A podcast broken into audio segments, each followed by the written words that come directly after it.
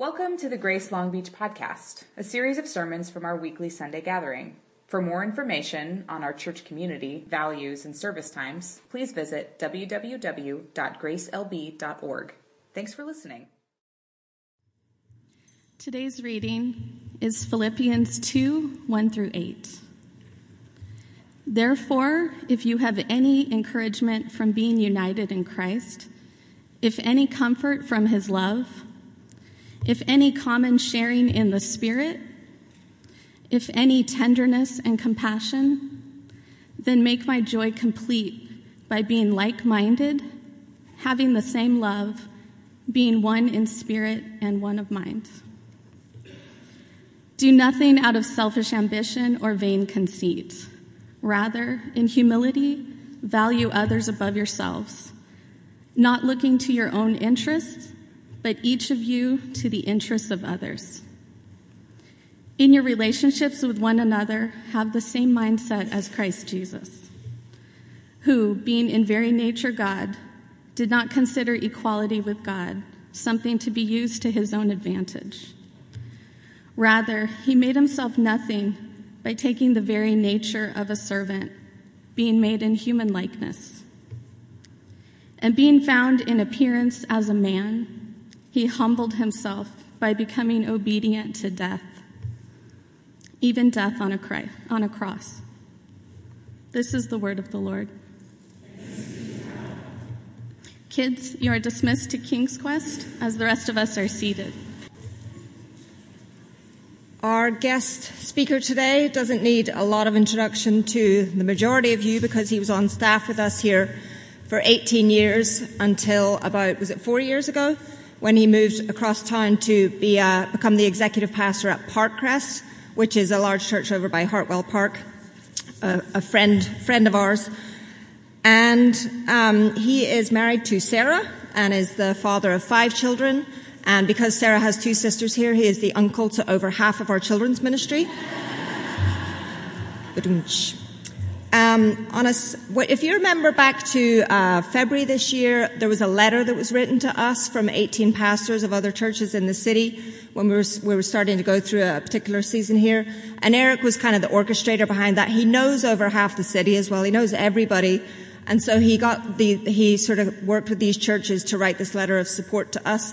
And on a side note, I'm really pleased to say that next weekend we are actually taking away about 13 of those city leaders to a Psalms retreat that we're putting on kind of as a way to say thank you to them for their support to us in this season.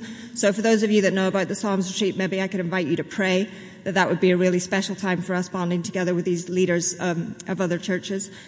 Back to Eric, though. The reason why I'm really excited to hear from him this morning is less to do with what he does and more to do with who he is. Eric is an incredible friend, especially in this last season. He's been really close to us in the last year. He loves really, really well. He's the kind of guy that no matter how busy he is, and he's very busy, he always takes the time to stop and ask and genuinely listen to whatever you might share with him. He is full of integrity, and I really respect that about you, Eric. And he makes me want to look more like Jesus because of the Jesus that I see in him. So we're very, very honored and very, very pleased to have you with us this morning. Eric, take it over.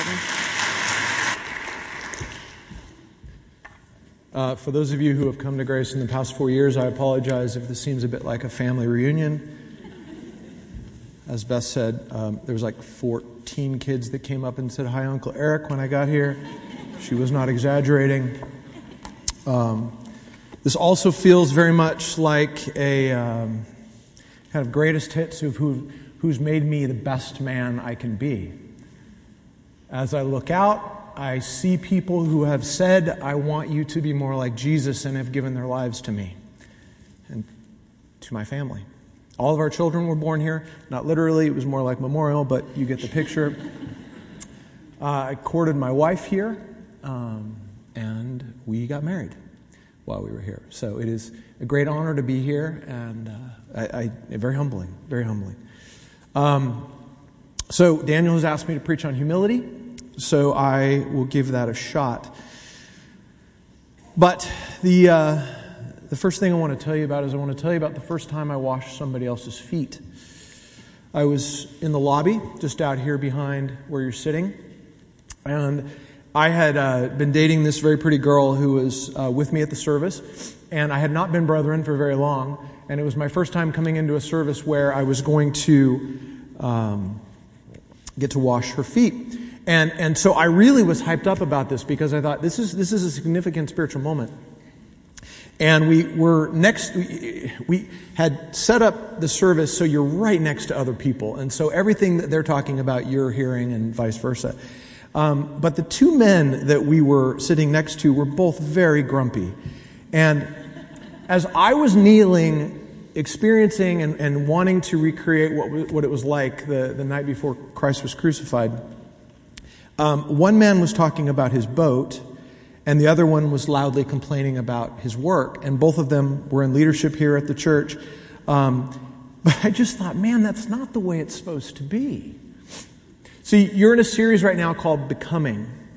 And one of the things that we need to remember about Becoming is it's not as much what you're doing, if you're doing the things of the people of God, it's who you're becoming. It's the fruit. You all place fruit up on the wall, and I walked around this week.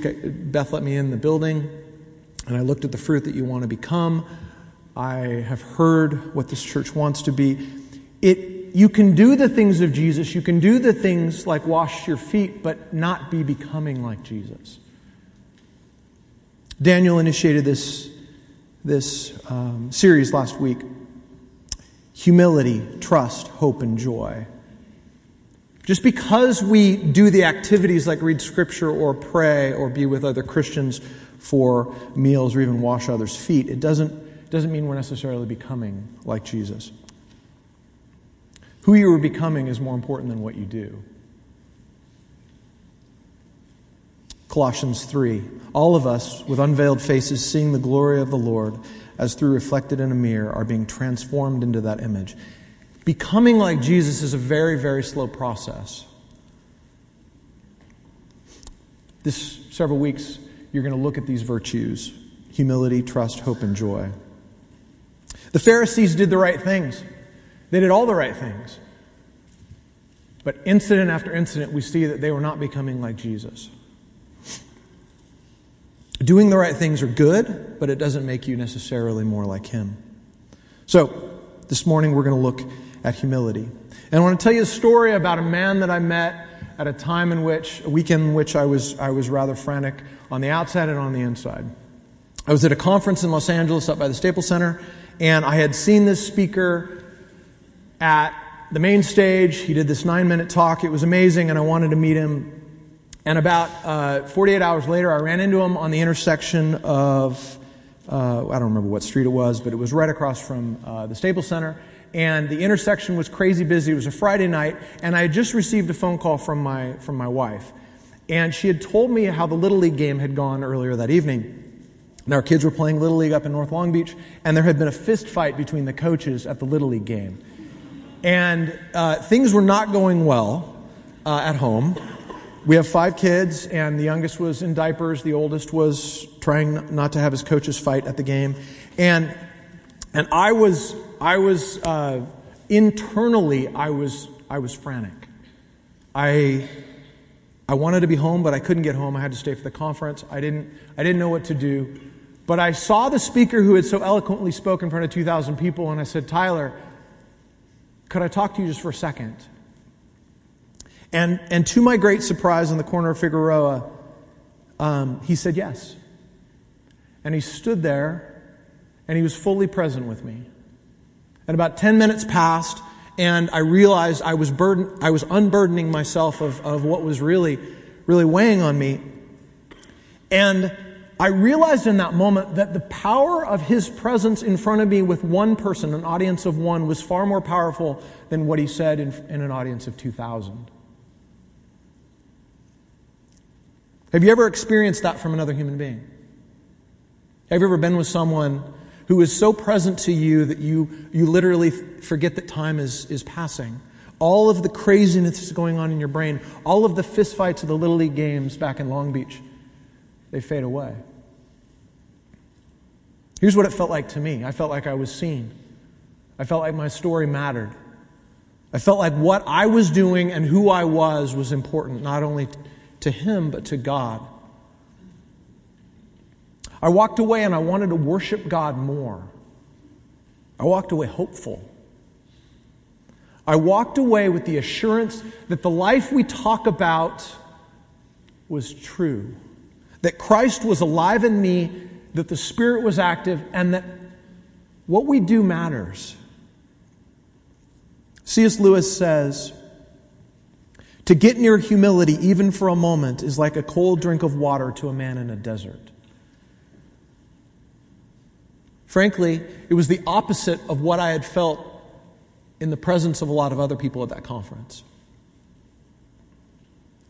You ever been in a meeting where everyone who's at the meeting, who is talking to you, seems to be looking slightly past you to the people behind you that might be more important? It seemed like the people I would speak with, not the ones on the corner, but literally the ones that I would speak with at the conference, they were just looking past me to talk to someone who might be more important.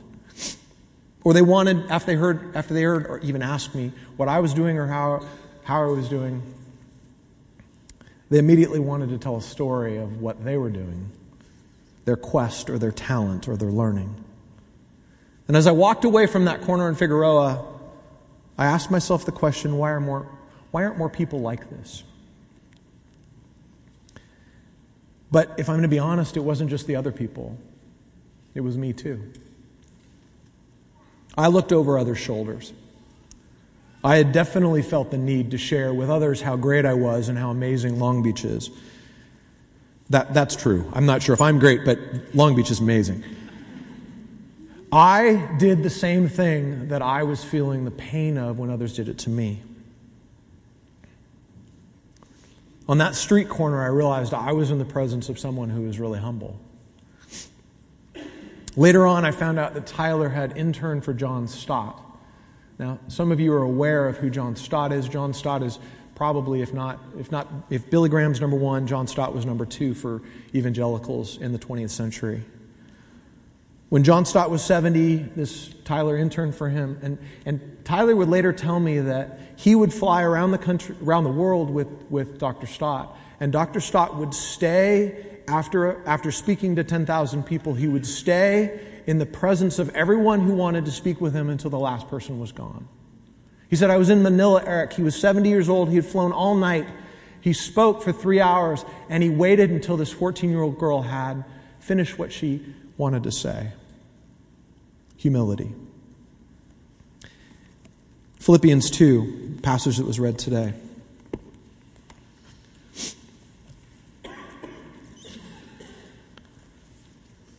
"Do nothing out of selfish ambition or vain conceit. Rather, in humility, value others above yourself, not looking to your own interest, but each to the interests of others."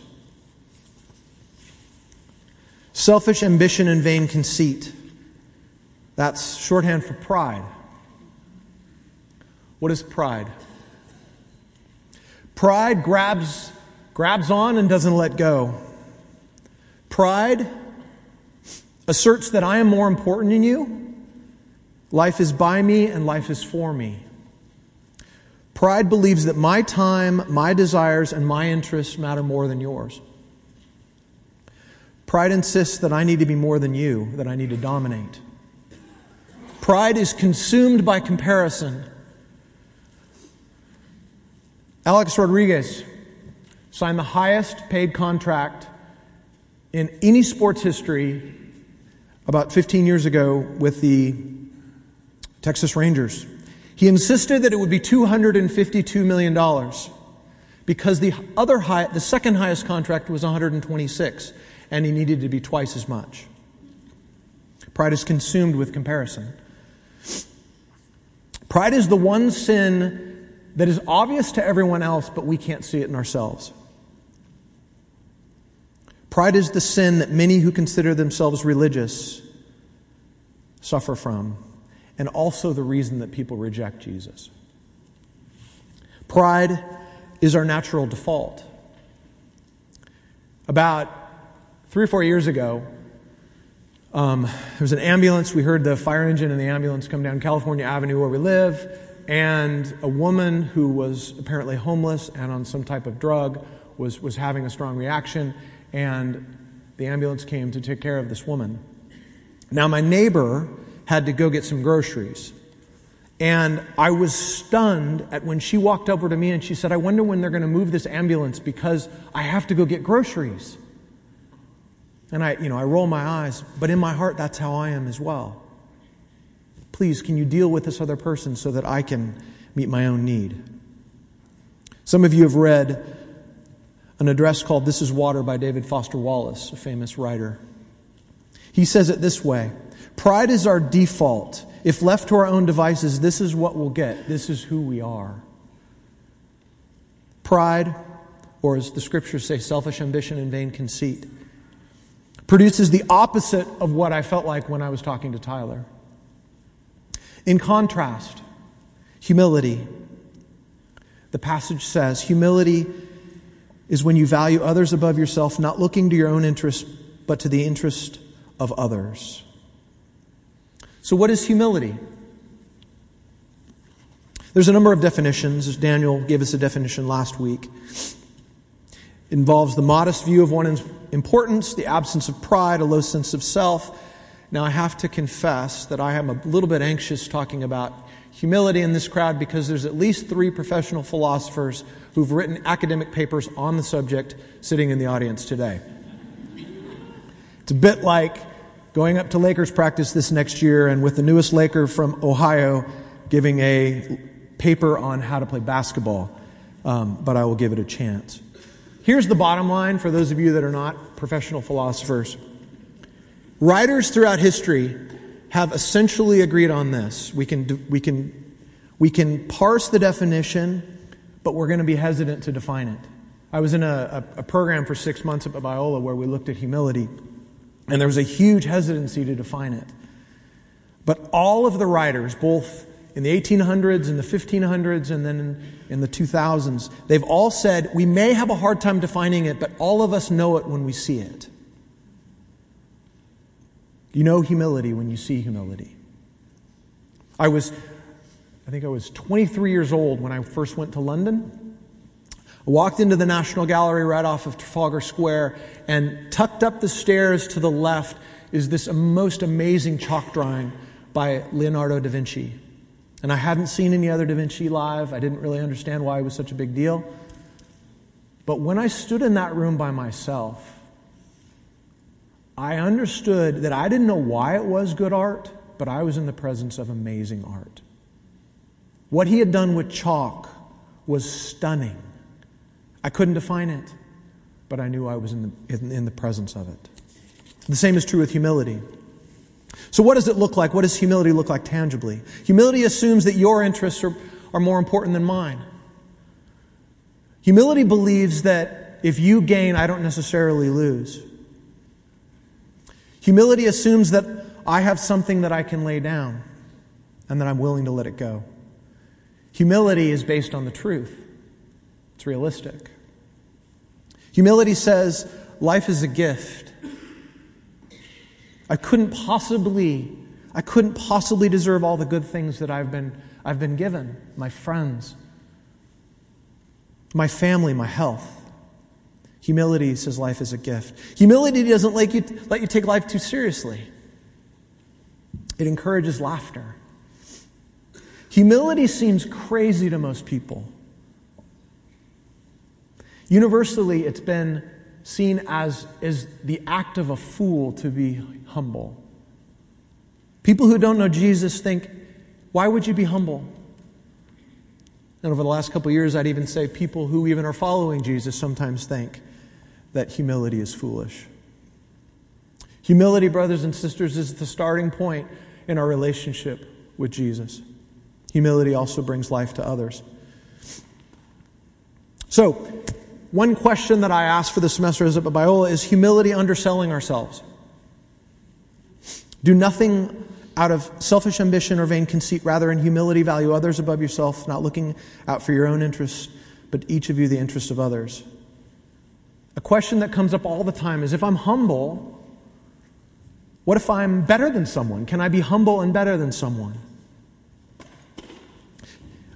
I think you can be humble and still better than someone and even believe that. Behind me is a piano. And if you have heard me play the piano, you've heard one song, 7 bars. I play the Pink Panther very well. In humility, Brian Chung is not here today, but in humility, Brian Chung could say, can be humble and say, I play the piano better than Eric. It's not humble for Brian to say, this beautiful grand piano, I'm going to go ahead and play the piano and I'm better than it. I played the piano for 7 years and it was the worst financial decision my parents ever made. For Brian to say I'm better than Eric can still be humble. The main idea is the interests of others. To my right is a dear friend of mine, Dr. Brown. If anyone in this room has a medical emergency while I'm talking, I defer to him. He's a radiologist, but I think he knows all the other stuff that doctors do. So it's not pride for him to step into a situation and say, I'm a doctor. When we have gifts, to use those gifts, it's not pride to use those gifts. It's to use them for the interests of others. Humility is not thinking less of yourself. It's simply thinking of yourself less. I had a misconception of humility for years and years and years. I used to think it was meek and mild and this person who puts their head down and just kind of mumbles like I'm not worthy and hits themselves with some kind of stone. No, it's not saying I'm lowly all the time. It's being aware of the fact that God has given us gifts, but then it's being willing to say, but I put you above myself. C.S. Lewis in another article said something like this. He said, look, it's not like if you walk into a person who's truly humble, you're going to see them just muttering like, woe is me, I don't have any gifts, I'm not good at anything. He said, I think what you'll see actually is he's the most cheerful and intelligent chap who will take incredible interest in you. And then he said this, if you dislike him, it's because you are envious of anyone who seems to enjoy life this much. He will not be thinking about humility. He will not be thinking of himself at all. Humility is not thinking of yourself less. It's just not thinking of yourself at all. So here's some ideas. I want to give you some ideas. I want to be very practical. I want to give you 5 ideas that I've stolen brazenly from other people that have worked for me. And as I said earlier, as I even began with the sermon illustration of the washing of the feet, if you do these things, it doesn't mean you're going to be more humble. Our posture, our heart attitude is what matters. But I think these things can be helpful as we learn. And I don't want you to try to do all 5. 5's too many things. I want you to try to do one of them this week. I want to say a couple of warnings as well. One warning and then one challenge to this church. The warning, and it's really an ironic thing, and that is we can become very proud of how we're trying to be humble. So be wary of that. I know it's ironic. Listen to the tape again if you didn't get that joke. It is only with God's help can we be humble. And now, before I go into the 5, I want to take a little bit of a risk, and I want to remind you of what the consultant said about the church when Nancy came and read the report and the report of this church. And this is a little bit of me reading your mail, but I have read your mail. She said, and I quote, there's a shadow side of grace, and it is a critical spirit. I want to say 2 things. 1, I contributed to that. And so that, as a leader, as a former leader in this church, I'm sorry. 2, I think she's right. This church has had a critical spirit and has had a critical spirit for a long time and has been proud for longer than that. This church used to get its pride out of being the biggest and most important church in the town. And then after it wasn't the biggest church anymore, it got its critical spirit out of being better than everybody else. And I contributed to that, and I'm sorry. Okay, there we go. I'm done with the exhortation on to how to get better. Number 1, write a note to someone who has helped you recently. Here's the deal. We forget quickly the people who help us. We forget very quickly how much we're indebted to others. So why write a note? It's a very tangible way to acknowledge the way that the others have helped us. My mother-in-law, the entire school year this last year, came down on Tuesdays and helped our kids study. As I was reflecting at the end of this last year on how well our kids did at school, I got really, really excited about how well Sarah and I did at leading them. I forgot their teachers. I forgot how hard they worked. And I absolutely forgot for a moment how much my mother-in-law had sacrificed to drive down from Brea every single week to help tutor the children. I had a difficult situation recently in our extended family, and at 9 o'clock I called a friend because I didn't know how to solve the problem, and it felt like it had to be dealt with that night.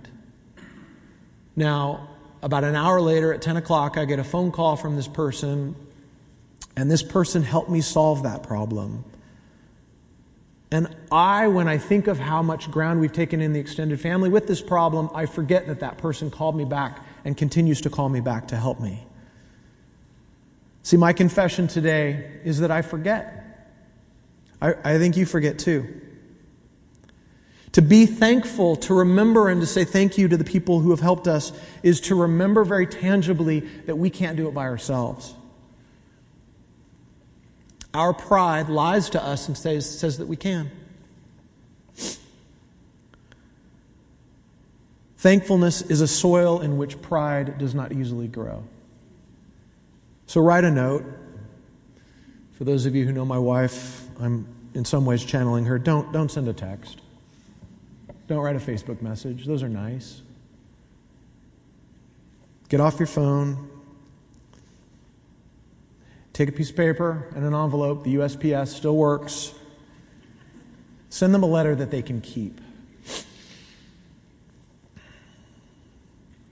Somebody wrote a note. I wasn't planning on saying this, but I'll say it. Somebody wrote a note to Dave Parsons, and every time I see Dave Parsons, he tells me about this note that someone wrote him about 15 years ago. Write a note to someone who's helped you recently. Number 2, become a better listener. In every conversation you have this week, make it a goal to ask at least 2 thoughtful questions. Avoid introducing yourself into the conversation. Important caveat, humility is more than listening well. That should be obvious. I learn humility from my oldest son when he comes in and he says, "Dad, I'm sorry." Those of you that have admitted you have problems with anger or you have substance abuse or other addictions, of course, that is huge markers of humility. But to be a better listener is not a natural thing. It's very, very hard for some. It's very doable for all of us. The Bible talks a lot about the tongue in Proverbs. It's a special way in which our ability to not talk too much is a marker of what's going on in our hearts. For introverts, it's not hard for you to not necessarily talk in conversations, but for those of you that are wired as extroverts like me, pay attention. We can quickly become, many of you have seen the skit by Brian Regan and his Me Monster, consuming all of the oxygen in a room, wanting to talk and consume and share about how well we did on a test or how we are better than them because we've done one more than the people who have just shared before us. It is our tendency and our temptation, for those of you that are wired like me, to think that everyone in the room wants to hear everything about us. So ask thoughtful questions. Chuck Klosterman, who is a social critic and a writer, he said, "I just put a microphone in front of people and I ask a thoughtful question, one question. And almost every time I only have to ask that one question, people talk for 90 minutes. Here's why. Everyone wants to share. Everybody wants to tell their story. It's one of the ways we can most simply love our neighbors. People will tell you more than you might imagine just because you ask." That's what happened to me at the corner in Staples Center, is I asked if I could share and he asked me a question. Become a better listener. Number 3, Take care of the confession of your sins. Pick a day. Keep a journal on your affections and your actions. Before you go to bed, find a quiet place and confess your sin. Confess the obvious sins and confess the subtle ones. Brothers and sisters, the burdens you carry are heavy. Lay them down. Your pretending is taking up so much of your energy. Forgiveness is what Jesus wants to give you. In Mark 1, Jesus says that they're going to go preach the gospel to these... I'm losing it right now. I think Mark 1, they're going to preach the gospel to these Christians. Sorry, it's Roman 1. And they're going to preach the gospel to these Christians, and I've always wondered, why are you going to preach the gospel to Christians? Haven't they already received Jesus? And the fact is, we need to hear the gospel again and again and again as well, that we're forgiven. Take care of the confession of your sin. In the Old Testament, we saw this on Wednesday, when the Jews from around Long Beach came to this neighborhood to come for this great day of repentance. The Jews have to go to someone else, the priest, to be a mediator before God. But the book of Hebrews is clear. Jesus is the final sacrifice. When we recognize and confess our sin, it goes right after pride. When you are aware of how dark your heart is, it makes it more difficult to judge others or to think you're so special. One of my favorite authors, one of Daniel's favorite authors, wrote in her novel, "There is freedom in criticizing ourselves in God's presence." Confess, take care of the confession of your sin. Number 4, learn the name of someone who is serving you. My sister, after graduating from Biola, she worked, when my brother-in-law was starting his career, she was working as what crassly would be called a beer cart girl at a golf course. And she was serving this family, and this rich kid in Del Mar said, "When I grow older, I want to be a servant like you."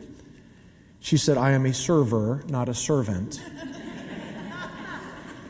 But I think the true meaning behind that and the way we look at the people who are serving us is true.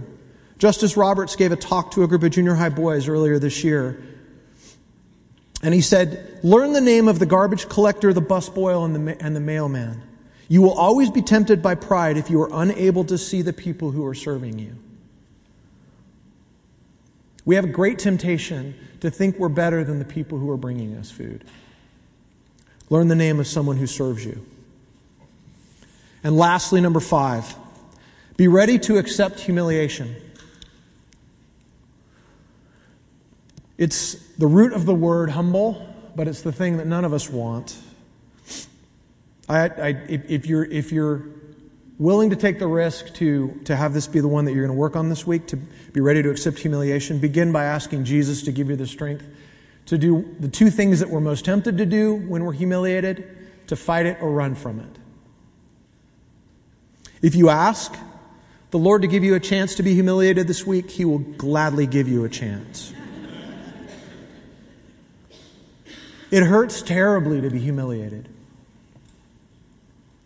It may happen at work, it may happen at home. I've never known anyone who willingly goes and moves towards humiliation. But it always works. It always humbles us. I'm just a pastor. But as I think about the context in which I do ministry, as I think about my friends, as I think about my family, I think we could use some more humility. May you and I do the hard work of thinking of ourselves less. I want to finish, if I may, just with a prayer for you. So would you please close your eyes and let me pray a benediction over over this congregation.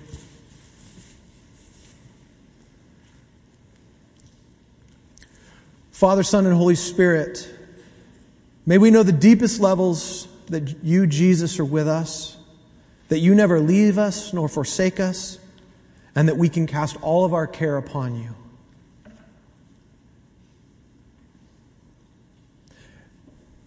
May we know that we are more loved than we ever dared hope by Jesus Christ, the original humble servant. In his name, we pray. Amen.